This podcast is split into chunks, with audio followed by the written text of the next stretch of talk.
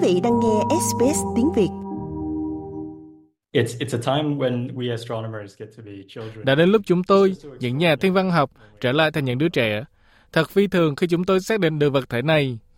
Đó là Simon Lee, một nhà thiên văn học tại Đại học Quốc gia Úc, đồng tác giả một nghiên cứu mới được công bố trên tạp chí Nature Astronomy. Nghiên cứu báo cáo một khám phá đáng kinh ngạc, đó là một quasar tỏa sáng mạnh hơn mặt trời. Điều này vượt trội hơn hàng chục ngàn thiên hà, giống như dải ngân hà. Vì vậy nó sáng hơn gấp 10.000 lần so với toàn bộ dải ngân hà của chúng ta, trong khi dải ngân hà là 100 tỷ ngôi sao. Vì vậy, đây là một lỗ đen siêu lớn so với 100 tỷ ngôi sao, rồi cái nào sáng hơn. Tất cả những gì tôi có thể nói là bạn không thể đặt cược vào lỗ đen siêu lớn mọi lúc. Tác giả chính là Christian Wolf cho biết đây là một khám phá bất thường, và không chỉ vì vật thể này bị nhầm tưởng là một ngôi sao khi lần đầu tiên được xác định vào những năm 1980. Chúng ta không còn nhìn thấy các chuẩn tinh lớn nữa, mà chỉ nhìn thấy chúng khi nhìn vào khoảng cách rất xa, vào thời kỳ sơ khai của vũ trụ. Ngày nay vẫn còn các lỗ đen chung quanh, nhưng chúng chỉ là những gã khổng lồ đang ngủ say trong bóng tối của không gian, hầu hết ở trung tâm của các thiên hà lớn, và chúng thực sự không còn ăn nhiều nữa.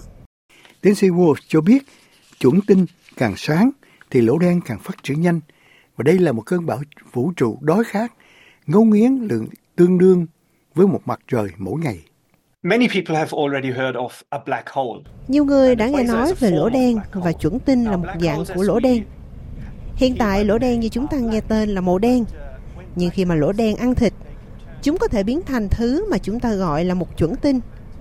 Đó là do tất cả vật chất chảy về phía lỗ đen và xoáy quanh nó, nóng lên trong quá trình này và bắt đầu tỏa sáng rực rỡ. Chỉ cần đưa vào đủ vật chất để có đủ ánh sáng phát ra, nhiều hơn những gì bạn nhận được từ toàn bộ thiên hà với hàng triệu ngôi sao, rồi bạn sẽ có được chuẩn tinh. Trong đó tiến sĩ Maria Lubenova là một nhà thiên văn học tại Đài Thiên văn Nam Âu ở Đức. Bà nói rằng lỗ đen có thể cho chúng ta biết nhiều điều về nguồn gốc của vũ trụ.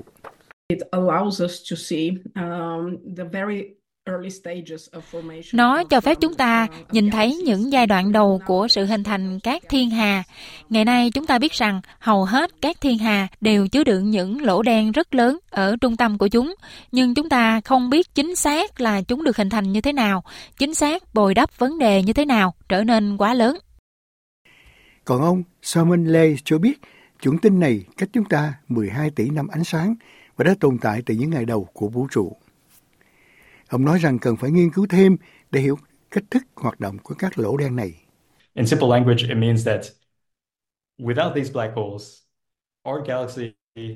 Nói một cách đơn giản, điều đó có nghĩa là nếu không có những lỗ đen này, thiên hà của chúng ta như chúng ta biết hiện nay sẽ không như ngày nay. Trên thực tế, tất cả các thiên hà khác sẽ rất khác nếu không có các lỗ đen lớn lao của chúng. Trên thực tế, nó có thể thậm chí có khả năng là tất cả các thiên hà đều hình thành xung quanh các lỗ đen cực lớn này. Được biết, chuẩn tinh này lần đầu tiên được phát hiện bằng kính viễn vọng 2,3 mét tại Đài Thiên văn ANU Siding Spring gần Cunabarabran ở New South Wales. Sau đó nhóm nghiên cứu chuyển sang một trong những kính thiên văn lớn nhất thế giới, đó là kính thiên văn cực lớn của Đài Thiên văn Nam Âu Châu ở sa mạc Atacama của Chile để xác nhận bản chất đầy đủ của lỗ đen và đo khối lượng của nó.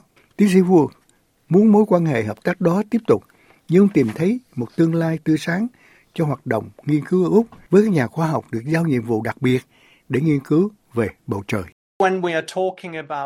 Khi chúng ta đang nói về việc quan sát các sự kiện thay đổi nhanh chóng, có thể thứ gì đó chỉ tồn tại trong một giờ, hoặc thứ gì đó xảy ra trong đêm.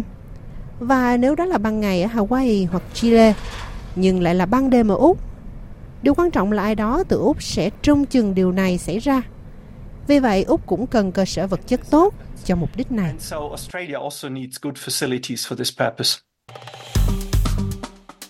Like, share, comment. Hãy đồng hành cùng SBS Tiếng Việt trên Facebook.